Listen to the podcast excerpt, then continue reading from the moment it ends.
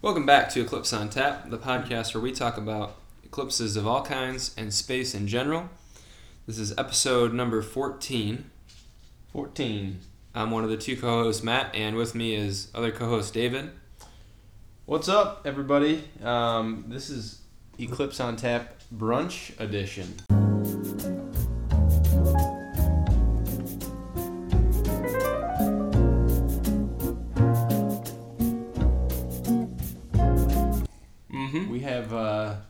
Got here? We got We our got- Bloody Marys. Yeah, we got a little Bloody Mary action going on as opposed to the uh, usual beer to start off here. Yeah, maybe Roll- in the second half we might roll out the beer, but. Yeah, yeah. But uh, yeah, number 14.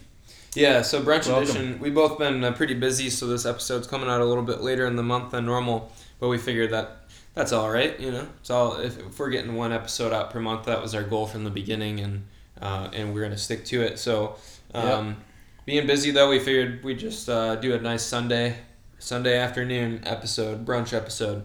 Yeah, that's So, right. Got a Bloody Mary with uh, McClure's Bloody Mary mix out of Detroit, Michigan. That's right. That was really that's really good stuff. It is good stuff. Um, definitely uh, some zing to it. Yeah, it's Um, pretty spicy. I like yeah, Yeah. I like it. The stuff. I've kind of. I've never thought I'd really be into a Bloody Mary, but uh, the older I get, I think it's an acquired taste. But Yeah. um, definitely always a good Sunday treat. You know, Mm-hmm. watch a little football, hang out, and um, do a podcast. So Yep, and But- crunch on your celery like this. yeah, that's the thing is it's basically a meal. You don't even have to. You throw all your veggies in there for yeah, All your uh, nutrients. feel like it's healthy, you know. Vodka's probably not the most healthy, but it's all good. It's, It's mixed all good. in. It's masked. It's masked by so many other flavors. You don't even know it's there. exactly.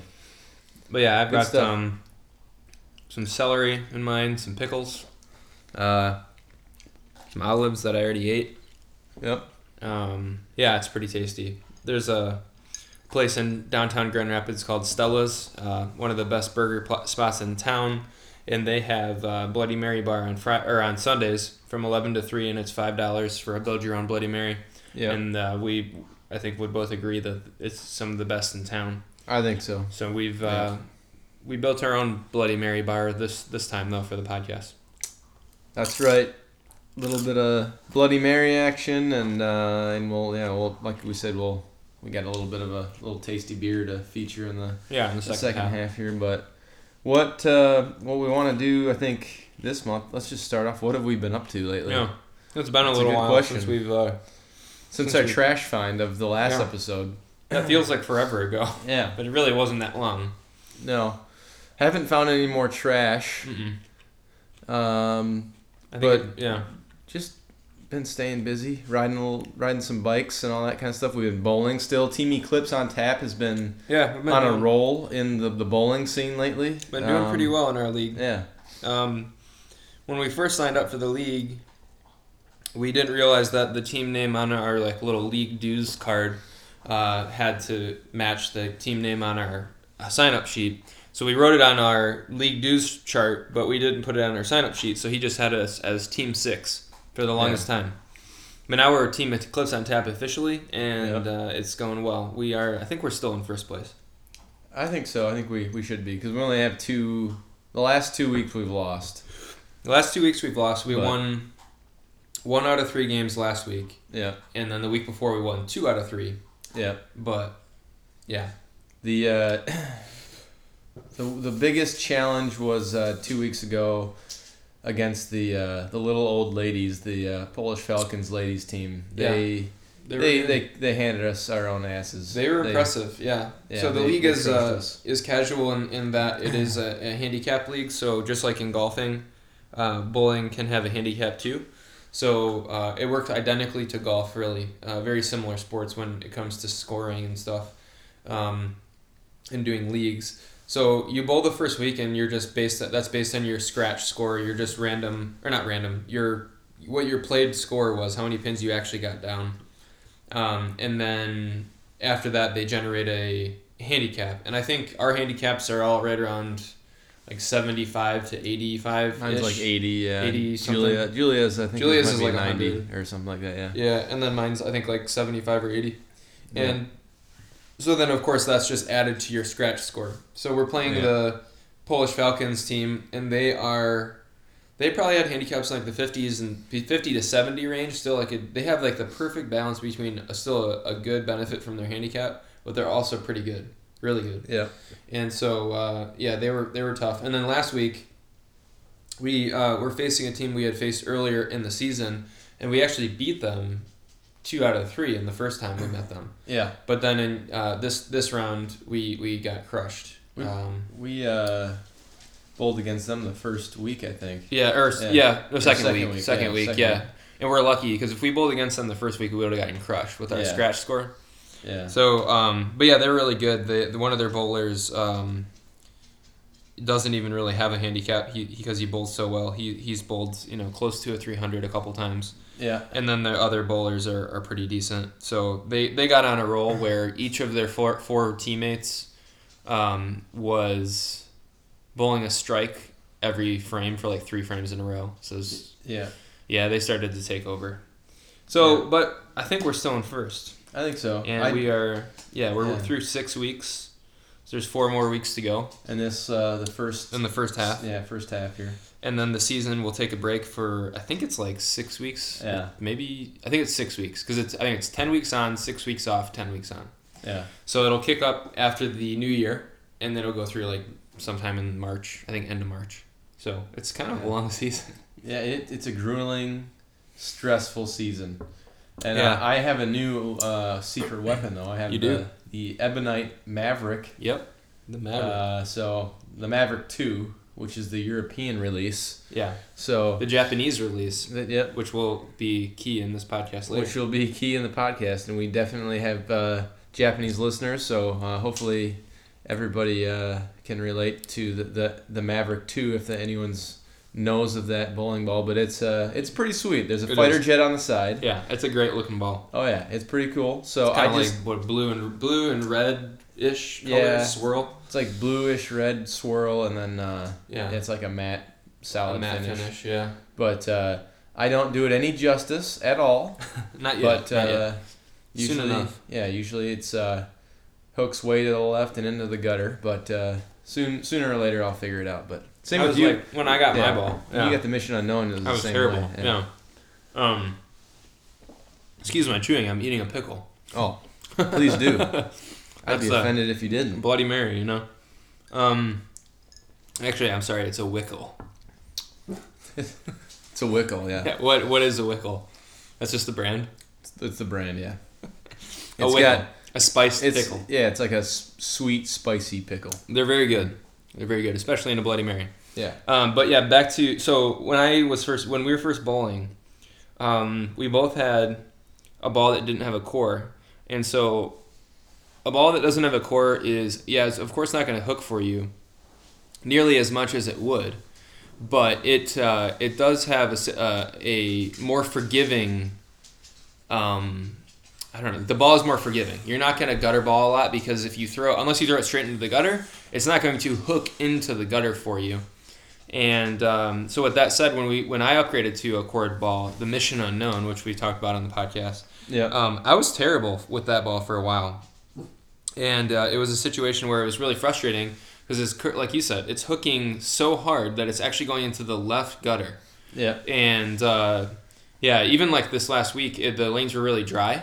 And when the lanes are really dry, um, as all of you bowlers know, the traction of the ball is significantly greater. And uh, I actually had to switch back to good old Terry, just the, Yeah. my my coreless ball, and it was doing me much better. It's kind of uh, play know. play the conditions. I don't know if it's just the um, just the fact that they're older lanes, or if it's just the amount of oil that he puts down. Because like when we first got there, it was like a f- ice rink, Mm-hmm.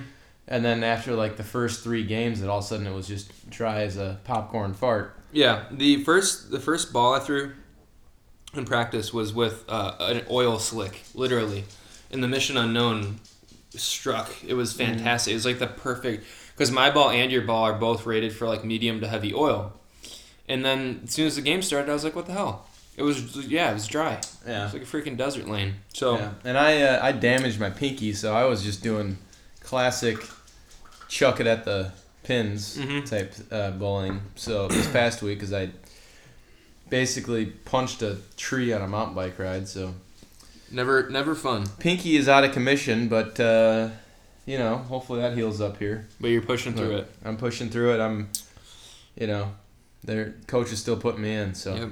Yep. So that's Yep. bowling. We're, we're gonna hope hope. I hope that we're on top. It'd be cool to walk into the, the break for in first place. We have no idea what you win, but I'm pretty sure we would we could win some cash. So Mhm. um, we'll see. That's bowling. Um, so that's still every Monday night thing, and and yeah, we- we've been uh, you know in the holiday season, not holiday season, but the the Halloween season, I should say. I guess that yeah, for some people it's a holiday. Um, but yeah, so we've been uh, in the fall, you know, scary movie mood. scary movie mood like everybody. You know, we kinda- we went to see the new Halloween movie on Friday when it it was the opening night. It was a packed theater, which was kind of annoying, uh, as I'm sure any listener who has gone to an opening night like prime time premiere, like the time that everyone is gonna go. and Yeah. We went at eight fifty. Yeah. Um, it's full of a bunch of broskies and um, jabronis. yeah, jabronis, and there's a lot of chatter, and Yep.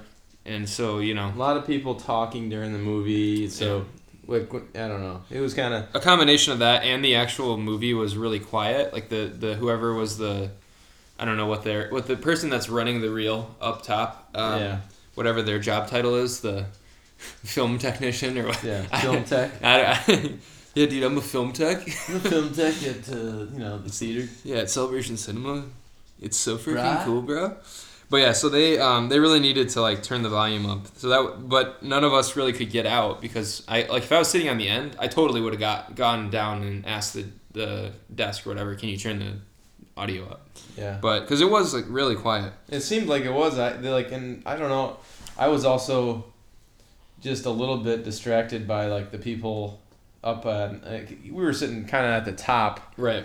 Uh, it's all stadium seating, obviously. So everybody up there, it seemed like everyone was just whispering and or just flat out talking. Literally then There was somebody yeah. whose phone started ringing, and he the guy answered the phone. And, And it was a dog bark. yeah, The the ringtone Yeah. was a dog bark. yeah, it's yeah.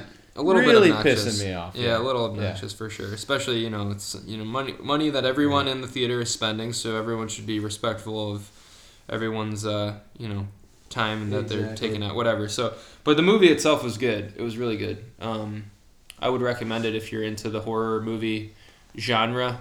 I think Yeah. that Halloween is technically a slasher movie, is what they call it. Yeah, It's not. It's like a, not a true horror movie, but Yeah. um, you know, in that same, in the same vein. Um, it was really good though. It very very entertaining.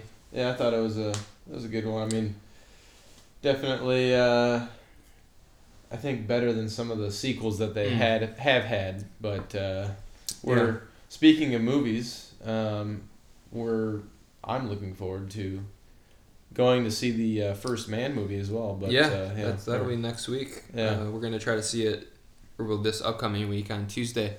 Yeah. Um, that's the plan, so that'll be fun. yeah, But yeah, it's always a good time, you know, see a scary movie and around Halloween. I thought it was, as far as like a mod, the modern day remix of um, these types of movies, it was better than the 2007 remake of Halloween. yeah. And Um, I, I never saw that. That one's cool Yeah. because it does show a little more backstory about when Michael Myers is a kid and he gets bullied, and you know, there's all these things that lead up to him Yeah, uh, doing what he does. Uh, and so that that's an interesting perspective. But uh, as far as being pretty, you know, in tune with the original, I think that this one did a good job. yeah, So I'd recommend it if you're uh, if you're someone that doesn't, or that someone that does like a horror film and doesn't mind a little bit of gore, yeah. a lot of gore. A lot of gore. there yeah. was there was some pretty raw moments where I was like, holy crap. yeah, yeah. but, but but- that's what you go in you're you go in expecting that I think uh, with that movie you know it's my it's Yeah. Michael Myers like when he steps on the guy's head and it just it literally looks like a like a, watermelon. Yeah. yeah, yeah they Yeah. may have used the watermelon as a prop who knows yeah. but yeah it was definitely uh, it was interesting and uh, but yeah it's Michael Myers you, you have to you have to expect it so yeah. so that was fun um, but yeah first Definitely. man first man should be good it, it's been getting uh, some rave reviews is from what I hear in the in the news uh, Yeah. of course the movie um, details Apollo 11 pretty much. Um, and I think just the entire Apollo program. I know that there's a scene in there with the Apollo 1 fire and all of the you know what came out of that that led to Apollo 11 actually being a success and um, that should be good I'm interested to see it I, I, I hope it's not too too Hollywood Yeah, um, I'm kind of hoping that too. Hopefully, it. The biggest thing I think for a lot of people and like for me going into it, like I would want it to be.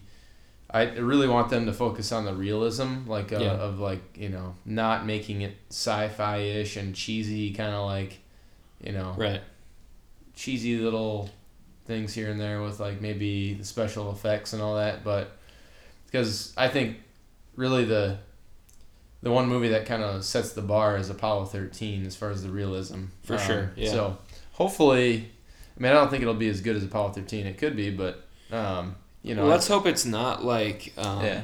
what was that movie with George Clooney? Oh. Um, Was- um and Sandra Bullock that one. Oh yeah That's- gravity. Was that was that Gravity? Yeah, that was yeah. terrible. Yeah that was, uh, that was overall that was pretty dumb. So there were some scenes in that that I was like just why like why is this yeah.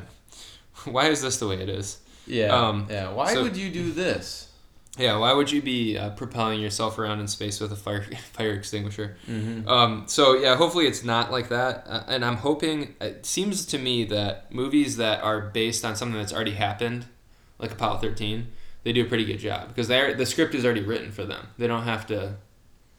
They don't really have to do much, you know, as far as the story is already there. They're not creating anything new, and I hope that they're not. Yeah. Yeah, that'd be lame if they if they tweak it. But Yeah. it's it sounds like it's, I think it's got like eight point nine or something out of ten or somewhere around there. It's Yeah. definitely it's.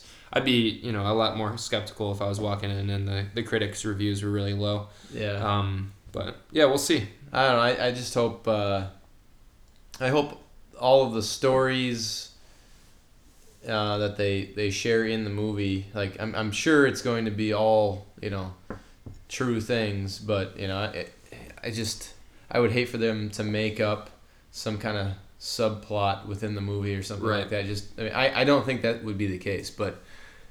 I wouldn't be surprised at the same time if they did something dumb where it was like something they just just to make it more exciting or something like that. Which Yeah. I don't, you know, why would you need to make that more exciting? But I definitely wouldn't be surprised if they dramatize some things. that, I Um, think, so, yeah, that's I I guess that's what I'm trying to say. maybe. like if they if there were certain maybe bits of Neil Armstrong's relationships with people yeah, that are really blown out of proportion, you know, Yeah. to make a scene like if there was a point I don't know this the, like the background obviously, but maybe there's like a scene I could see it happening where he gets into an argument with a fellow, you know, astronaut or someone, you know, in the flight control or whatever and they like make it seem like it's this big freaking thing where you know, people Yeah. are slamming. I don't know, maybe in I could see that happening, but at the same time I'm hopeful it doesn't happen. I think they did that. They did that in Apollo thirteen a little bit though, um, and I didn't know this till I after the fact.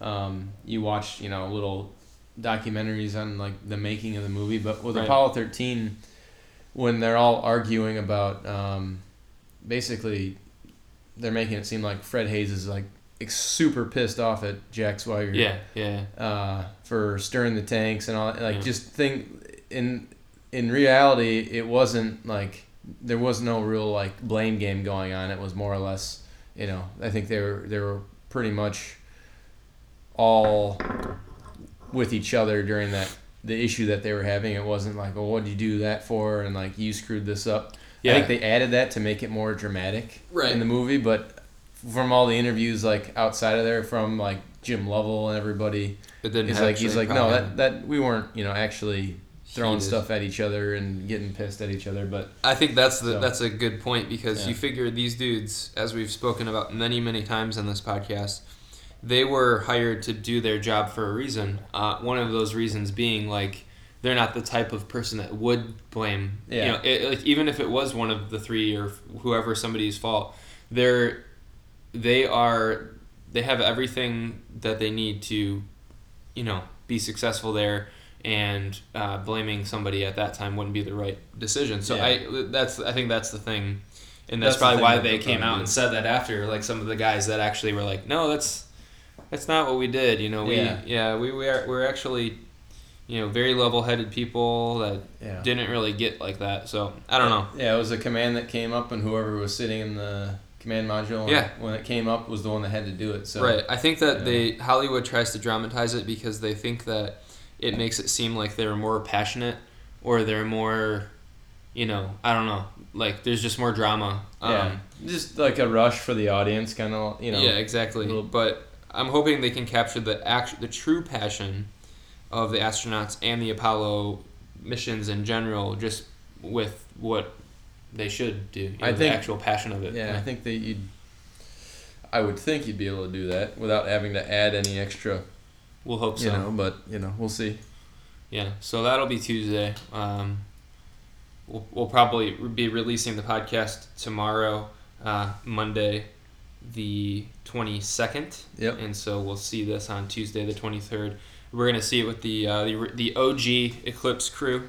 Yeah. Uh, me, David, uh, David's dad, and my father in law, Race Chaser Dad, and then our friend John, who was featured, I think, on like episode two or three, maybe. I think it was episode three. Yep. Um, Fellow Eclipse Chaser. yeah, fellow Eclipse Chaser saw saw it down in Hopkinsville with us, and uh, so the four of us will go. I think Julia's gonna try to go too, Yeah. and we'll all see it on Tuesday evening. So that'll be good. And then maybe in uh, episode fifteen we will uh, give a little tidbit, maybe a five minute review of what we thought the movie was like and whether it was worth seeing and worth buying and whatever. yeah. So Yeah, I think that'd be good. We could do a little uh, our own little review and give it give it uh, yeah, how many how many stars, stars? we feel. How many stars? How many Yeah. stars would you give Halloween? Out of five. Um, well, yeah, let's do out of let's do out of five. I don't like the ten scale. I Out like of the five? Yeah. How many stars out of five? I'd probably give it a four. Yeah, I think Yeah. I'd give it a four too. Yeah, I, it wasn't like, it wasn't you know I, the only way I could give it a five is, is if I think you know maybe it was better than the original one, Mhm. but I don't think it was. I don't I think, think it, the it's original tough one's to still beat. yeah, but um, I think definitely it was still still good. Yeah. I mean, I think honestly, I think I'll like it better if I get to watch it like on my own. yeah, where you without- can actually hear all the dialogue. Yeah, without. I think part of it was the fact that the theater was just kind of like people talking and kind Yeah. of ruined it a little bit. And I think the tough thing with those movies too, being a horror movie, you know, obviously the characters are gonna do stupid things. They're gonna like the scene where you know the the one girl could very easily walk down the dirt road, but she runs into the woods, and Michael Myers is like watching her do so. Mhm. Instead, ins- they're just commentating it like Mhm. like oh no, don't go in the woods. Oh, what are you doing? What are you yeah. like? Why why do we need to be doing that in Yeah. the movie theater? Who knows? Yeah. Uh, it's just a different type of person. I think that that goes there with their friends or whatever. Who knows if they were intoxicated or whatnot? I, I'm not really sure, but I think probably. Probably. Yeah. Um, yeah. So it kind of comes with the territory of seeing a, seeing a horror movie on opening night. I think that just is an unfortunate reality. But uh, yeah, I'd like to see it again. I'd like to see it in uh, a place that I can actually enjoy the the cinematography and the, the different sound. Uh, just the whole the whole pro, you know pro, production from a from an actual like. I want to hear it. I want to see, like see everything tied together correctly Yeah. without anyone commentating it yeah. um, would be cool. So, so yeah, but that's that's what we've been up to. Just uh, you know, kind of doing our thing, uh, be Yep. staying busy, staying busy for sure. Um, Busy with uh, with work. yeah, work has been busy f- for both of us. Um, it was like our my company's fiscal year end is in September, so they're all ramping up to the end. Everyone's running around like a like a you know there's a fire or something, and really it's not. Yeah. It's like we're gonna hit the goal. Just let's all just take a break, breather, and just do our th- our daily Yeah. daily grind. Um, so yeah, works work's been work, but Yeah. Yep. Just it's uh, you get done with a long day and your last thing you want to do is move. You just want to like sit and relax after Yep. a long day. So yeah, it's been been busy, but uh, we got sixty more years of, oh of yeah, this. a long time. So, I'll be working till I'm ninety. but but yeah, that's why we do stuff But, like this yeah. though. That's why we have uh, Eclipse on Tap as a nice little uh, monthly thing to look forward to, even if it is a little later in the month, and you know we have to carve out a little time on like a Sunday. Yeah. Why not do it in a brunch format where we got we have got a Bloody Mary and we're just Yeah. it's just uh, a fun little thing to do. Watch so watch a scary movie on a Friday and Yeah. you know things like that. Yeah, it's been a fun weekend. Um, So yeah, with that said, um, definitely some news to update everyone on. If you, I'm sure everyone's heard this. This made definitely, I would say, mainstream news. Yeah. Uh, was the announcement of SpaceX's um, first private launch passenger. Um, that was probably towards the end of last month, but definitely happened after our September episode. yeah. Um, so we didn't report on it then. But, but yeah, so SpaceX uh, had a press conference and announced that the uh, the first private passenger will be going in a kind of Apollo 8 style mission to do a little Yeah. lap around the moon. They're not going to land on the moon, but they're going to do a little figure eight Yeah. and come on back. So in the in the BFR. In Oh, the yeah. BFR, which Yeah. is going to be the same size, same height as the Saturn V. Right. But uh, I think it's much more like, much more powerful as far as I Mm. know. Um, but yeah, basically they're it's basically going to be Apollo 8 style, but they're going to be at I think 60 nautical mile or no, no 120 so Yeah. is it 100 no so it's not so Apollo 8 was 60 miles It's a little further. Okay, so it's like twice as far. I think it- yeah. as far as the orbit goes, Yeah. but um, so yeah, it'll be that'll be interesting. Um, and they're supposedly set that for twenty twenty three.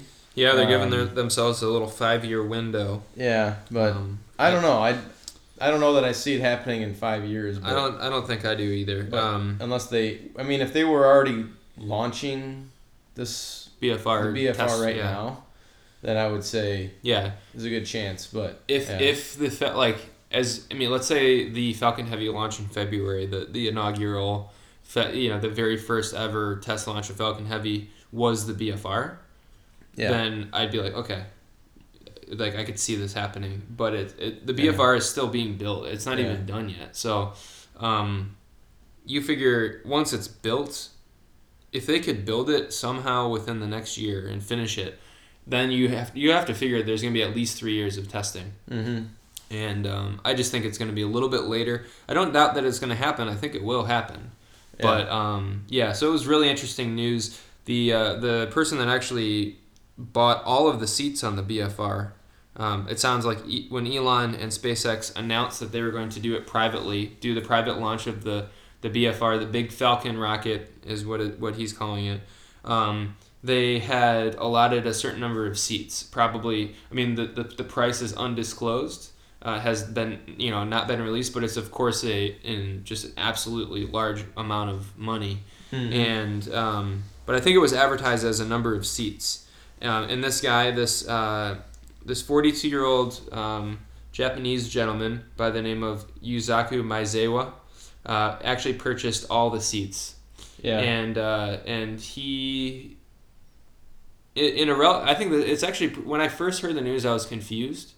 Um, I was confused that this Japanese billionaire was just like buying all the seats to just screw everyone else. Like he just wanted to go by himself. yeah, I didn't really realize the whole the whole thing, but I think it's actually pretty cool what he's doing. yeah. So he's a he's an entrepreneur and like a fashion designer and an art collector, and he made his fortune in the um, kind of the fashion world. Um, he has a company that um, a, like a clothing company. Um, Yeah. And so he bought the seats because he wanted to allow fellow artists or creative professionals um, to join him on the on the mission. Um, people that wouldn't normally get a chance to go. So like true artists or photographers, filmmakers, um, musicians, people like that. And so that's I think that's pretty cool. I think it'll be once I once I got down to it and I actually read the whole story. I was like, okay, this is Yeah, when, when I cool. when I when I th- they first announced it all, it was um, a little bit. Uh, I don't know. I was kind of. I wasn't really sure Yeah. what to think. I was kind of like, well, yeah, that's kind of great. And I, I had the first. My first thought was, okay, it's some some dude that just bought all the tickets just to Just to be you know just to jerk, yeah. But uh, I think I mean no matter what, it's gonna be really cool to see people go back to the moon. Mhm. Um, I mean, they're not gonna be landing yet, but I think this is the this is gonna be a cool cool thing to have happen. for sure. Um, you know, I, it's definitely something I'd like to go if I can go see the launch, um, Yeah. or something like that. But Yeah, um, that'd, be, that'd be really cool to to be able to experience that. The- I think the coolest thing about this is that it's gonna be fully reusable. Like it's a Mhm. two stage rocket, and everything's gonna be reused on Right. it. So Yeah, because um, the second stage is the is essentially an orbiter. yeah, Yeah. and it's gonna land. It's uh, I mean the even it's it's just gonna be the whole thing's gonna be, you know, I think that's the the biggest thing to make it affordable to keep doing this. Um, you know, in the long run, whereas Saturn V was the only thing that we kept that came back to Earth was the capsule. Right. Um, That's the everything only else- thing. Yeah. So, so I think if they can build this thing and uh, and put people in it within five years, that'll be really impressive. I think it's gonna pay, probably take about ten years, though. I would Hmm. think, but It seems Yeah. like it would take longer, just because, Yeah. like we like we said, it's just not built yet. Like that. That's the thing that. And I understand, you know, it's obviously, um, as in far as far as Elon is concerned, it's it's a progression in the chain of events that he's been, you know, projecting for a long time. Yeah, starting with the Falcon and then the Falcon 9 and then the Falcon Heavy and now the BFR um, Yeah. they're all stepping stepping stones to build up to the same thing you know the, the self-landing technology the actual the actual rocket um, or rockets on, on BFR are the same as the ones on Falcon Heavy yeah, just in a slightly different array. Um, it's not it's not actually like two boosters in a center Yeah. It's just one. yeah. Um, but I think, which I think is cool. That'll be cool because a lot of you know um, heavy heavy load heavy payload rockets nowadays are that style. yeah, You've got your center booster and then two side boosters on the, on each side, left and right. yeah, It'll be cool to see like just a one booster rocket go up Saturn V style yeah. because it's been a long time since one like that or that big has gone up. Obviously, something like Falcon Nine is Yeah. just one booster, but Yeah, I mean, the other thing I think of is that um, I don't know all the details, but you know, if they're gonna send up a group of people that know nothing about a spaceship, I mean, you would have to think they're right now they've got they've got to have those people picked as far as who's gonna go and get it. You know, at least right now, mm-hmm. be prepping them yeah, starting now. Yeah. I wouldn't think you'd want to because that's the biggest thing. Like I think of is, you know, I, I think okay, yeah, this guy's some billionaire and he thinks it's really cool and he's always, you know, his quotes are, "I've always loved the moon since I was a little kid." Well, okay, I'm sure if you talk to about anybody in the world, they'd say Mhm. that, but. I- I just feel like it's gonna be, you know, a lot of people who are like, "Oh yeah, I want to go to the moon. This is really cool," and then they're gonna get up there and they're probably gonna freak out when they realize they're they're in space. yeah, that we're in space and holy crap, there's the Earth and there's the moon and oh wait, now we're on the back side of the moon. yeah, Like I think like there might be people who freak out a little bit about that if they're normal human beings. right. And that's the reason I think a lot of the Apollo astronauts were a lot a lot of those guys I mean they were pretty much all fighter pilots that really Mhm. had nerves of steel Yeah, and could deal with that kind of like um, that kind of feeling of oh my god there i mean like i'm not you know like I'm pretty sure I home is a long die. ways Yeah, away I right could there die. so very Um, in, like in a split second I could just yeah. be dead. that's the one thing i i'm kind of like one of the first things i think of especially if you're bringing a group of like essentially civilian people Mm-hmm. around the moon that have never been to space before at all. So I mean, I would think right now they've got to be working with every, everybody with like, you know, whether that's like the vomit comet and like doing things like that to kind of get them trained to Yeah. go because the last thing you want is somebody going crazy when they go up there, even if it's only like a, a handful of days. Right. Um, and then this the second thing I, I think is they probably have they're probably going to have to have a couple of people who are actually astronauts. I think that they go. are. I think yeah. the I think the intent is that there will be a crew, um, just as there'd be a crew for a space shuttle mission or yeah. any man and any man launch, and then I think that these folks will just be along for the ride. And, Yeah. and a you know, different different capacity as far as what they're responsible for. yeah. I'm sure that they'll still be trained, and Yeah. they'll probably have to go through a, a series of procedures, uh, like contingency stuff, like what happens if Yeah. an astro like a little micro asteroid penetrates the command module and Yeah. they have to all of a sudden be like in charge. Like, Yeah. Um, yeah, I think it'll be interesting, and uh, the whole goal for Yusaku Maezawa was like, you know, he's this big art collector, and he's really inspired by art. And I'm not someone that can go to an art museum and look at art and like find inspiration, and I'm just not that. I don't have that type of mind. But I can appreciate that someone does, and it is kind of interesting. He's like, yeah, like what if, what if you could take Pablo Picasso to you know like out of orbit and he could look at the earth from afar. Like what kinds of things would he paint if he had that inspiration? Or i think he mentioned john lennon like what kind of song would john lennon write uh, if he could see the moon you know Mhm. the moon's surface? So i get that. I think that that's cool. It's just going to be interesting how they go about doing it.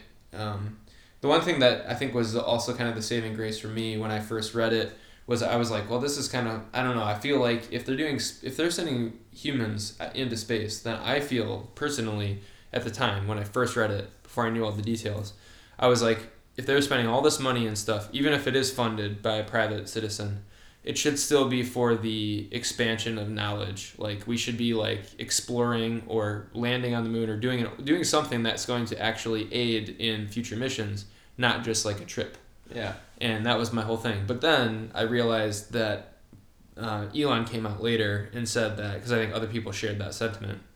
He came out and he's like, "Well, Yusaku's um, investment not only is paying for his his seeds, but it's it's also going to be an actual material like investment. His money will actually pay for a lot of stuff. Like Mhm. it'll actually pay for um, the BFR and future BFR." Missions, which is pretty cool. Um, yeah. So when you think about it that way, it's like okay, if this guy wants I to go, like this guy, you know. yeah, if you want, if he wants to go to go to do a lap around the moon with some fellow creative professionals, and, and yeah, they're not going to come back with any data, or they're not going to come back with any you know thing that we don't already know about the moon, for example, but they're they, they're going to come back with a lot of interesting ideas for. Um, you know, just humanity, like cool art projects and movies and whatever, music and whatnot. But at the same time, that they're funding future BFR missions that are going to land people on the moon, or they are maybe going to send people to Mars or whatever. Then that's when you're like, okay, Yeah. this guy is actually doing something cool. Like he's doing Yeah. something uh, with his money that a lot of other billionaires wouldn't do. Yeah. Um, and you look at it that way as almost an investment into the future. Then it's uh, Yeah. a lot more respectable. Yeah, and I, I think uh, yeah overall um, this, if anything, this will definitely lead into you know the second BFR mission. If this is successful to get them around the moon and back, Yeah. um, then we're probably going to be looking at them somebody landing on the moon on the second mission maybe. Yeah, I just want to. I, I want to see a moon yeah. landing. I want to I see. do too. Yeah. I want to see them land. It'd be so cool to see them land like in the general vicinity of previous Apollo missions. Yeah, and see just- like see the the lunar rover and see like Yeah. just to see that stuff, and it would put all of the skeptics to bed as Yeah. far as like the moon missions are fake and all this. Like, nope, there's lunar. There's a lunar rover out there just hanging out. Three of them. Yeah. Um, just land right by Apollo Eleven and yeah, that'd be so cool. yeah see some of this the, the artifacts that I guess you could call them that are up there. Yeah That'd be really really neat. So, Yeah. but yeah, so that that's Yusaku forty two year old fashion designer. yeah Uh, uh, all of a sudden is going to be the next uh, private pa- or the first private passenger ever in the history of space travel. yeah Um, pretty cool. So I know Elon. Uh, you know he he's he's all about it. Um, and he was really excited. Uh, and the press conference was pretty fun to watch. Um, we'll s- it'll be interesting as the years progress. This definitely made mainstream news, and I have no doubt. I'm actually 100% positive, just knowing how mainstream news works. It made the mainstream because of its just you know it was something crazy new. yeah But for the next like four years, I, it will fall out of yeah the mainstream, and, And- until, until it happens, yeah. yeah. So we'll we'll keep up on the. Uh, it'll probably just be relevant within the space news community. yeah Um, little updates here and there, but I, I hope they keep up on like informing people where they're at with uh, different stages in completing this project. I think Yusaku is calling it the Dear Moon project. Yeah. And so he's got like a Instagram and a Twitter and everything and a website for Dear Moon, and it's pretty well put together. Uh, if you go to the website, um, and kind of cool to cool to see. So Yeah. so yeah, I'm But- looking forward to it. Hopefully, yeah. Hopefully they can do it within a handful of years here, but yeah, that would be an yeah. impressive feat if they could That do it would be. within five years. Just Yeah. crazy, but just knowing how things work in that in that world uh, with delays and funding and Yeah. all sorts of stuff. I, I expect it. Yeah, five years. No, they're is gonna more run- like seven yeah. to ten. Yeah, they're, they'll run into issues too, you know. So it'll Yep. be there'll, there'll be mechanical issues, there'll be logistical issues, there'll be something will come up, you know, in the testing and which is what it's for, you know. I, I Yeah. bet you we'll watch five years of actually testing the rocket unmanned, and then we'll finally. I mean, we could be wrong, but um, you know, Yeah, definitely until it's they build the BFR. They put it up at Pad Thirty Nine A. They're just like put some dudes in it, Yeah. send it. yeah. Put a chip in it, man. Yeah. But I know they, they, they have this, done some static fire tests of the actual booster, uh, like the individual rockets. Um, but they have they're still putting putting the actual Rocket together. Yeah. the actual like space vehicle uh, uh, in it's very much in the infancy stage from what I from what I understand. So yeah. um, but yeah, it's going to be massive and uh, very very cool to see. Uh, definitely some groundbreaking news. So Big But, yeah. Rocket. the BFR, yep, good old Elon with his funny names, Yeah. funny names for stuff. So, Yeah. but yeah, I think that would be a good spot for a break. Um, I'm done with my Bloody Mary. I'm done with mine. Mine is uh, rather empty. Yeah. Some pickle seeds at the bottom, but that's about it. Um, so we'll take a break. We'll be back with you in a minute with uh, a different beverage for our Eclipse on Tap brunch edition.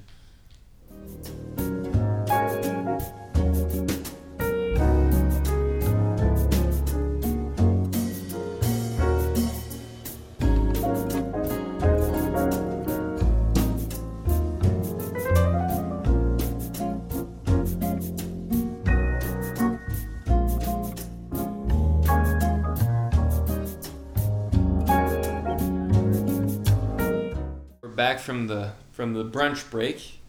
Um, it's now three o'clock, so I guess it's getting past the brunch hour. Yep. And with that said, we've cracked open a beer. We have uh, switched to beer. yes. Bloody Marys to beer. Yes. Um, It's a some might great say it's combination. dangerous. But uh, When you're recording a podcast, it's uh, just what you do. what kind of beer do we have here? So I brought over some uh, Latitude 42 Brewing Company beer, uh, which is in Kalamazoo, Michigan. Mm-hmm. Uh, actually, the original one is in Portage, which is just south of Kalamazoo, but for, for all intents and purposes, Kalamazoo. Uh, about 50 miles south of us in Grand Rapids. And it is called Party at the Moon Tower Double IPA. So it seemed fitting for our Very discussion. Yeah. of, uh, of a private launch to the moon, because they will be partying at the moon, uh, maybe, yeah. if, if all goes well. Wouldn't that be something? Yeah, a party on the moon. We actually have a. Eventually, there's a party on the moon. yeah, like a legitimate party yeah, with beer. That'd be pretty sweet. Uh, the the caption on the side of the can says this dankalicious. You always know it's good when it says dankalicious. dank is just always just the. If it says dank on the can, I'm sold. It's good. It's hoppy. Yeah.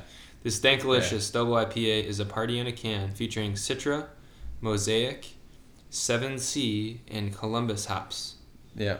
That will want to that will make you want to party at the moon.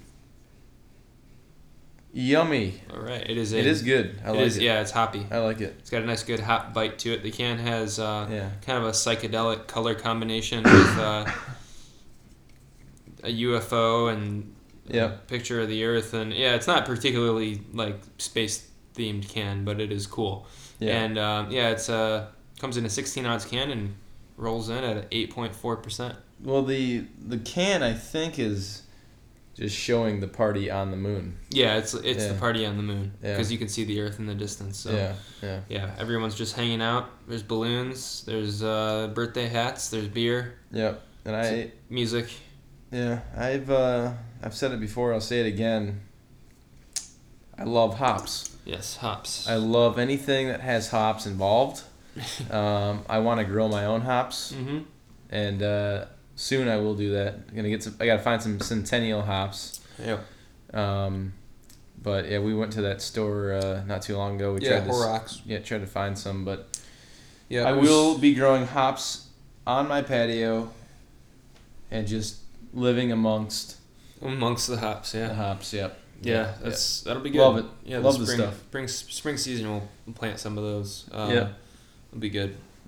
So yeah, it's a tasty one. Latitude Forty Two is one of my favorites. Um, when I was in grad school in Kalamazoo at Western Michigan University, um, Latitude Forty Two had just opened. Uh, Yeah. Back in two thousand fourteen, and or maybe it was thirteen. I can't remember. One of the not. It's really not that old. Um, as, as far as breweries go. Um, but they've done a really really nice job. All their beer is well made, well crafted. I think the brew master is from. Where did he come from? Maui Brewing Company or Oh, something. He, I know he came from Hawaii. Yeah. Uh, their cuisine is is like top notch, really really good food. So if you're ever Yeah. in the Kalamazoo Portage area, check out Latitude Forty Two.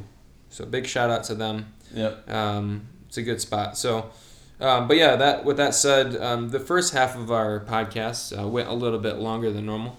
We usually try to get it about thirty minutes, and it was more like forty. Yeah. So um, we'll we'll get ourselves through uh, the last little bit of what we wanted to talk talk to you about, and then be on with our week. yeah. So, um, interesting news uh, this month of October. October 11th is when this occurred, but there was a Soyuz rocket in Russia that has been the primary transport to the ISS following the space shuttle being decommissioned in 2011. Yep. That's been the way that everyone gets up to the ISS Yeah. um, on Russian soil. Um, mixed missions, usually, you know, at least one Russian cosmonaut involved, and then an American. I think there's been some. There's been from all over Jap- Yeah. Japanese astronauts and yep. yeah Canadian and Canadians. Yep. Yep. Well, yeah, we um, this is the latest mission, but Mhm. and we were just talking about this before we uh, during the break uh, here, but uh, the Soyuz rocket has been it's the same rocket that's they've been using this for since like the '60s. Yeah, the same family of rockets. This thing is a uh, yeah, it, you know, it, it, it's an old design. Uh, obviously, it works, um, but as we found out, you know, there's even with uh, the most successful uh, rockets out there, there's still going to be issues. But yeah, which we uh, you know ran into uh, this this past week with this latest launch. Yeah, so October 11th, this Russian cosmonaut Alexei Ovchinin and NASA astronaut Nick Hague um, were ready for the Soyuz MS-10 spacecraft, um, taking them up to the International Space Station on a relatively routine transport mission to get the, the two of them up there. And um, really not too far into the mission, um, 119 seconds after liftoff, um, just right, uh, it was literally a second after the first stage separation. Um, there was an an- anomaly that took place, and they felt some weightlessness, which they said was you know out of out of character for what they should have been feeling at that point. Yeah. There was something weird going on, um, and so the crew reported this fa- failure with one of the boosters Yeah. uh, during that stage, and they aborted the mission Yeah. and uh, both were were safe in good condition. the The abort procedure worked to you know the be- Seemed exactly like it how it, to yeah. like yeah to the way it was supposed to. Mm-hmm. I don't know if it, you know, they would say, obviously, uh, yeah, the the abort sequence probably worked to perfection, but um, everything else, not so much with that issue. But um, yeah, it's just, um, I guess it's because things like this don't really get a ton of news time at all. No, not at Um, all. It's weird. It's kind of yeah, weird. so like, that's the crazy thing now, and especially because they're launching from Russia Right.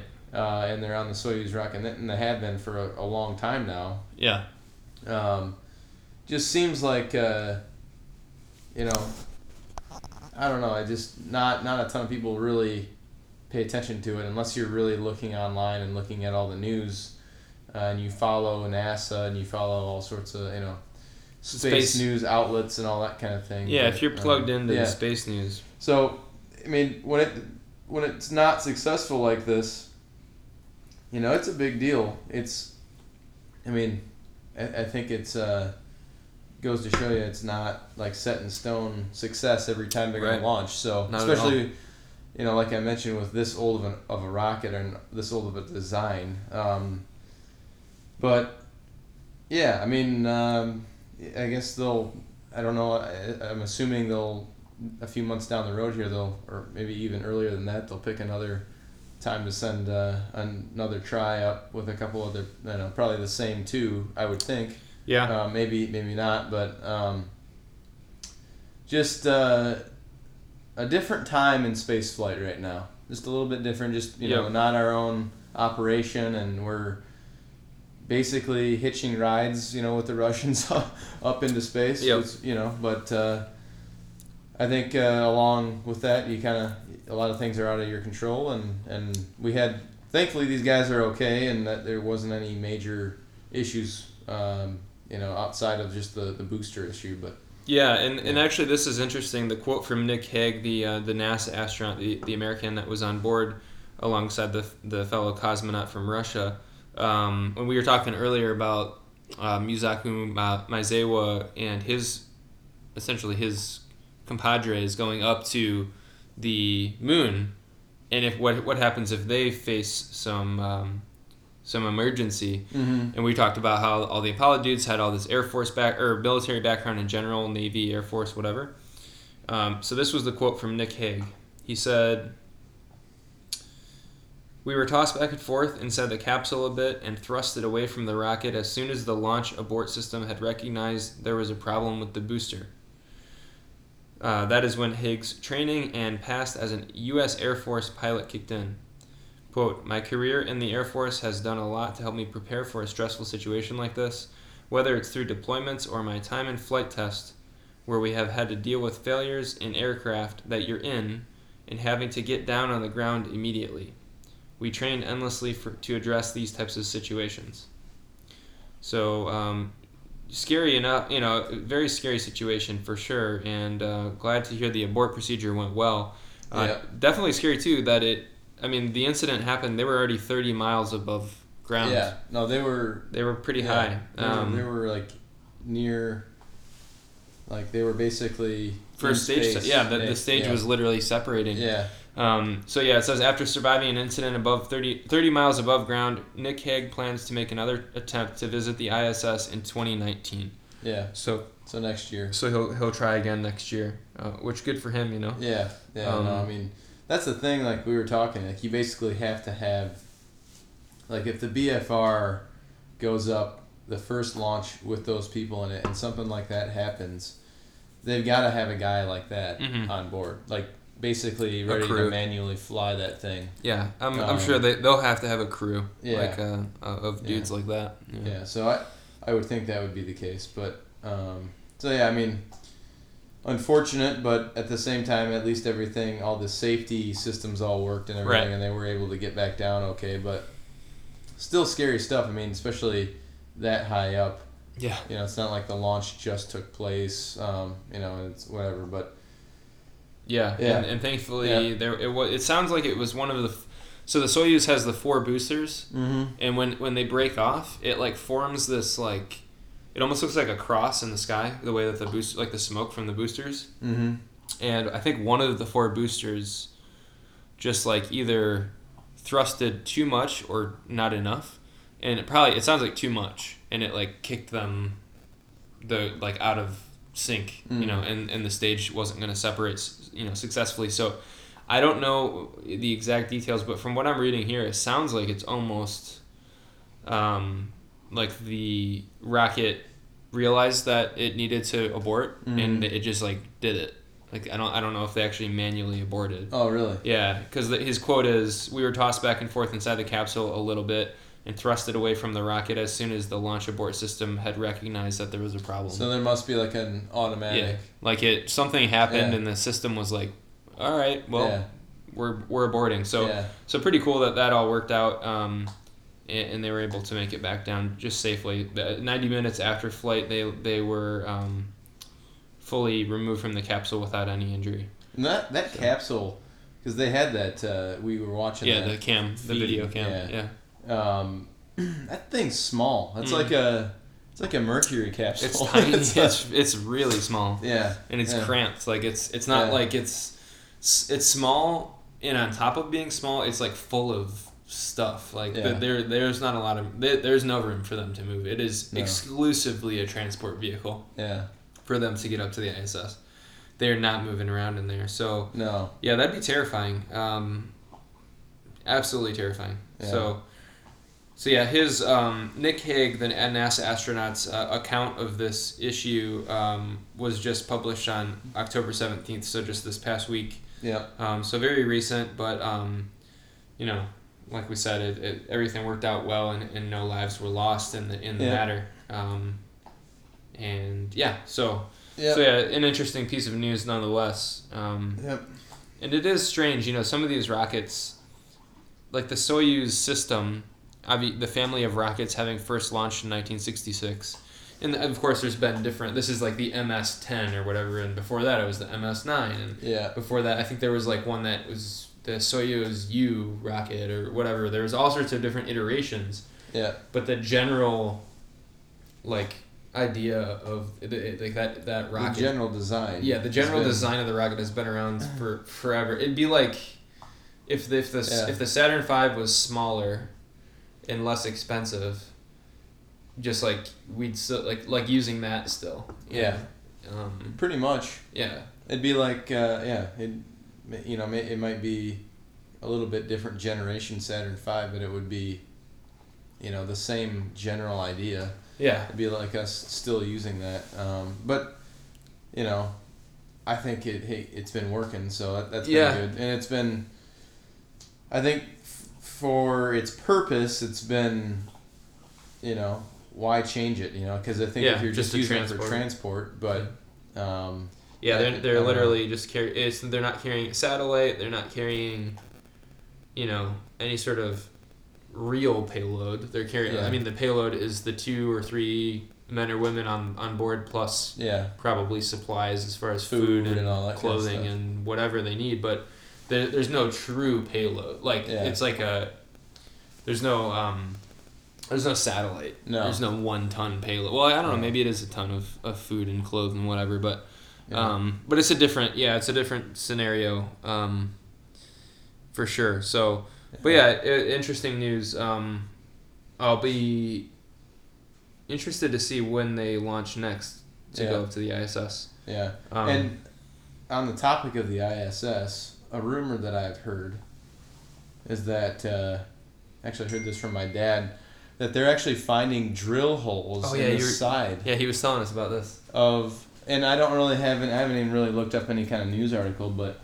they're actually finding drill holes in the side of the ISS. Someone's actually they don't know who's doing it Yeah, or when they're doing it, but there's actual holes from an actual drill bit in the side of the ISS. yeah, and they're saying so, So- the, the the way that like when you know as you know if you've drilled something into the wall or you've drilled through some metal, the bore of the drill is going to uh, create kind of like a you're going to be able to see which direction you were drilling from. It Yeah. wasn't. It was very obvious. It wasn't a projectile coming in from outside Yeah. in.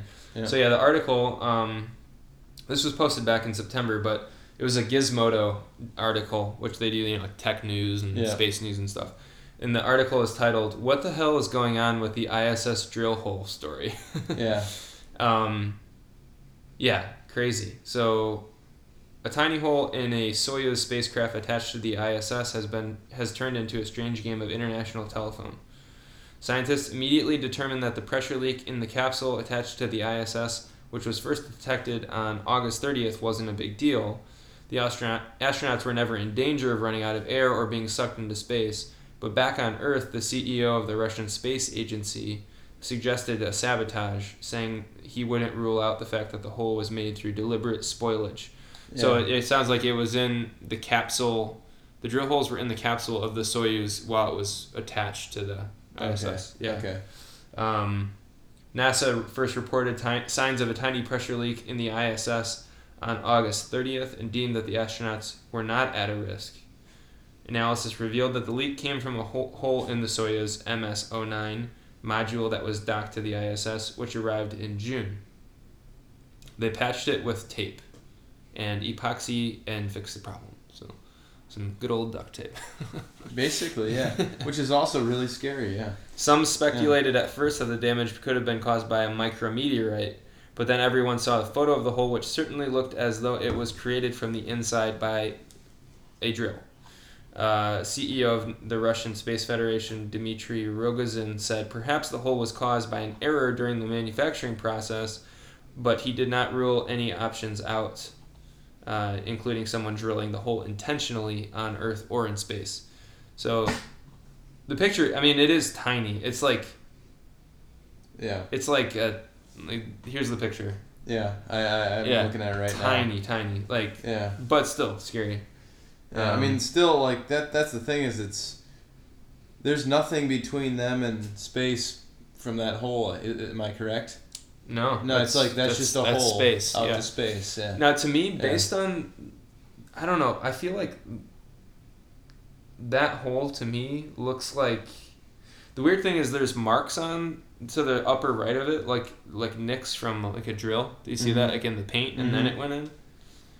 But it almost kind of looks like it might be like a manufacturing error. Yeah. I, I I don't know if it looks. Which that that's a big manufacturing error. Absolutely, but it doesn't look to me like it was like Yeah. like I feel like if you were deliberately trying to sabotage something, you would do more like a bigger Yeah. hole. Like a, yeah that that wouldn't be a big issue. Yeah. I mean like drilling a hole that big, you would think it's like okay, well. I don't know, um, and I don't really know how well the pressure system works inside the space station, but Right. you would think it'd have to be a lot bigger to have a substantial effect over Yeah. in, a, in a short period of time. But Yeah. Yeah, so it, it essentially alert, it alerted their systems, Yeah. but but I don't think it, anyone was ever in danger. no, Um, so, the ISS station commander and NASA astronaut Drew Feustel denied any American involvement with the hole. Um, the quote from the astronaut Drew Feustel was I can say that the crew had nothing to do with this on orbit without a doubt, and I think it's actually a shame and somewhat embarrassing that anyone is wasting any time talking about something that the crew ha- was involved in. So he is, uh, you know, obviously very adamant that it very wasn't adamant anybody. that it, it wasn't him, it wasn't uh, any other fellow NASA astronaut or any Russian cosmonaut. yeah. Um, which I, I would probably agree with him. I- like I would too, and I'd Yeah. be really disappointed if it was somebody. yeah If somebody was actually doing something like that, I, I would kind of question. But at the same time, you're like, how the heck did it get there? And from what I heard from my from the race chaser, yeah uh, is that they actually found like there was that hole and there was another hole that appeared Yeah. again. So like. There, there's a continued issue going on. I don't think there's just one hole. I think there was a second hole, but we'll have to do more research maybe for the next yeah the Next the podcast. Russian side of things. The quote from the um, Yuri Borisov, who's like the head dude at for for Russia. Yeah. uh, deputy prime minister of Russia's space or defense and space industry. He says, "quote It's absolutely inappropriate um, to compromise the reputation of either our cosmonauts or any American astronauts." Um, so again, following that same theme, Yeah. um, Gizmodo has reached back out to NASA for, for a comment. We'll update the post when they hear back. So we'll, we'll keep keep you posted on this. Um, one it says one expert familiar with the Soyuz mo- module's construction told Gizmodo that it is preposterous to suggest that someone could have drilled a hole in space due, due to the constraints of microgravity. Uh, quote, you need to push with enough or yeah, with enough force to penetrate both the fiberglass and the aluminum wall. So mechanically difficult to do uh, is what they're saying. So they're thinking if it if it was intentional, it was done on Earth, Mm. not while they're up there. So, which makes sense. That makes sense to me. It'd be like trying to drill out of a- airplane, like out of if you're a passenger in an airplane and you had a drill like that's challenging because it's pressurized. Yeah. It's like uh, did have you seen that trend with like self the pilot selfies? Have you heard of this? No. it is it's actually really sad to me that people believe this so there's this trend on like instagram where it's a photo of a pilot. He looks like a pilot, you know, American Airlines or whatever, white shirt with the little tie and the the wings. You know, looks like a normal pilot. At like altitude, thirty thousand feet, flying like a jet, with his, well, you know, you can open those cockpit windows in an airplane Yeah. when you're on ground, if you're trying to communicate with someone like you know uh, in the sky, the whatever they call it, the, the, the jet bridge, Yeah. you can open those up. But um, the pictures are of the pilot like with his head out the window, and his tie is flapping in the wind, like taking a selfie, like flying this plane, and people actually believe it. People Yeah. believe that this dude could, first of all, somehow muster up the strength while this cabin is pressurized. It would take so much force to open Yeah. that window. Like you'd have to be, a, human being couldn't do it. No. You cannot while that plane is pressurized. You cannot open a window. Yeah. And then on top of it, you know, you hear stories about fighter fighter pilots when they have to ej- like eject. Yeah. When they eject, their like body is facing the you know the the bare air pretty much, and Yeah. they're just in their seat. And that's one of the things when they eject, they get broken bones and like ripped skin and stuff because they're going so fast. And when they eject up, this like just the sheer force of the air Yeah. like breaks all of their limbs. Yeah. And so this, people are thinking that this is real. This pilot would be like Yeah. just ripped out of the Yeah. out of his seat. So, yeah, I agree with that. That it would People be are kinda dumb. extremely difficult to do to to push a drill through Yeah. the side of a spacecraft module, um, in space with microgravity would be a real challenge. So. Nonetheless, definitely weird. They're, they're gonna have to do a lot of investigating. Hopefully, they can get down to the bottom of it. Yeah. Um, And hopefully it wasn't, you know, a sabotage of any kind, but you never know. yeah, Could be.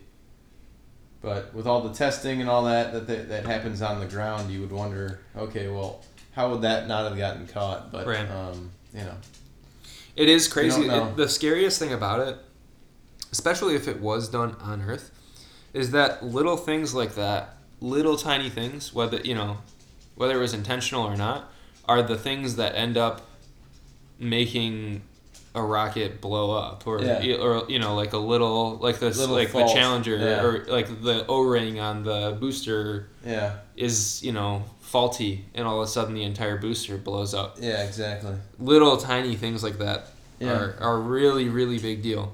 yeah. So Which you never know. Somebody could have done that thinking that was the case, and yeah, you know. But- yeah, kind of scary. Well, that not kind of for sure scary. Um, it sounds Mhm. like both the U.S. and the Russia, or and the Russia and Russia are Yeah. um, both communicating. You know, well on Mother this. Russia. They're they're communicating well on the issue. There's no foul play suspected, uh, and they're both, you know, uh, totally open to, to chatting with each other about it. So so that's Yeah. that's good. Um, but yeah, kind of some weird news. So um, hopefully they can figure that out. We'll we'll update it with uh, what's going on maybe next month. Yeah, So, we will. but uh, but with that said, um, that brings us uh, to the end of episode fourteen. Yep. And so uh, we will sign off with our shameless self promotion of our social media. And beer in hand. Beer in hand, yeah. Yep. Uh, please follow us on uh, Twitter and Instagram if you have those. Uh, at Eclipse on Tap is the handle.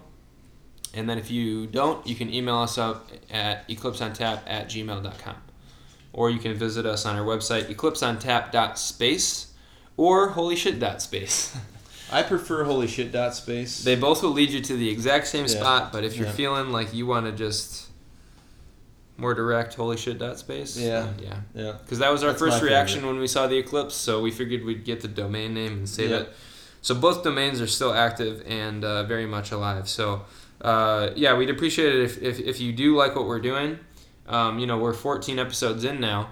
Um, we were just looking. I think we, you know, the number of listeners we've had across all episodes uh, is something that we're proud of. We're like, okay, that's pretty cool. It's, it's not a ton, and we're, that's not something that like drives us to do this Yeah. we're dri- we're driven to do this because of our own it's fun for us to do and we're passionate about the subject so we do it because we like to but Yeah. it is cool to see that people are actually listening Yeah. and so if you are a listener and you've consistently listened uh, and you don't mind leaving us a review on apple podcasts or google play store or wherever you listen we'd love it if you if we saw that or send Absolutely. us a tweet. Uh, send us a photo of something you saw in your telescope.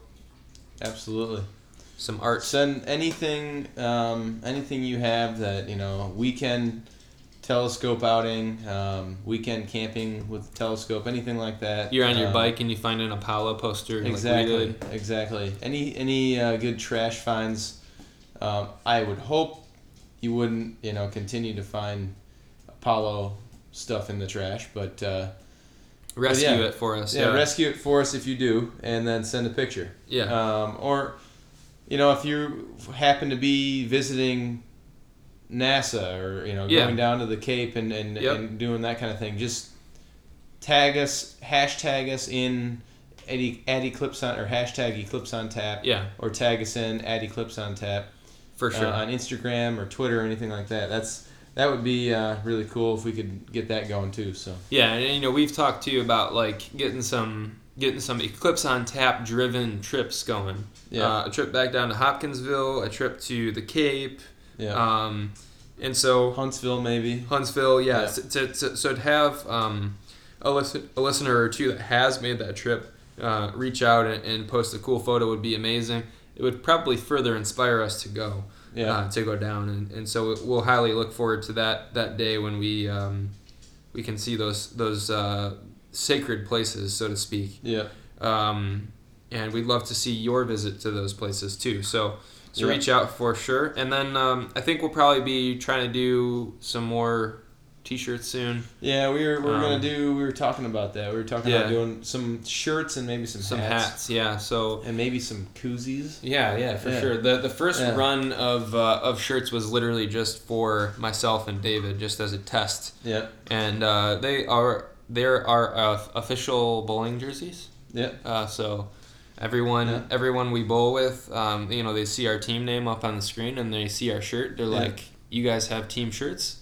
Like, well, yeah, uh, but on top of that, this is our podcast. We should, yeah, we should do. I was thinking like a black polo, mm-hmm. like, so it's like a classy polo with yeah. like a embroidered. For when we do trips to Kennedy or yeah, trips yeah. to Huntsville, just so exactly. we look official. We, so we look legit. Mm-hmm. Business cards. Yeah, we'll get, we'll get it going. Business cards. We have, so. yeah, we got a design for the business cards. Yeah. Um, where uh, on one side it says "let if you like" or what did it say? Do you like beer? Like, do you like beer on one side, and then you flip it over, and it says, yeah. "Do you like space?" So yeah. either way you flip it over, you're gonna, yeah, yeah, yeah, you'll follow, you'll go and check it out. So exactly. So um, we'll hook you in. So we're we're hoping to get moving on those sorts of things um, soon, and once we do, we'll post them up on our website and Twitter and Instagram, and we'd love to. Um, you know, give away a couple T-shirts, maybe like the first person that can reach out with a cool photo of uh, what they see and I don't know, something like that. So a cool photo from their telescope or whatnot. Um, we'll send you a T-shirt. Exactly. So we'll figure it out. It'll be yeah. in the works. But uh, when we get those in, we'll uh, we'll uh, tweet them out. We'll we'll gram them, Instagram them out, and uh, and so you guys know that they're in, and we'll do we'll post the yeah. competition. We'll gram it. Yeah. We'll gram it. Yeah.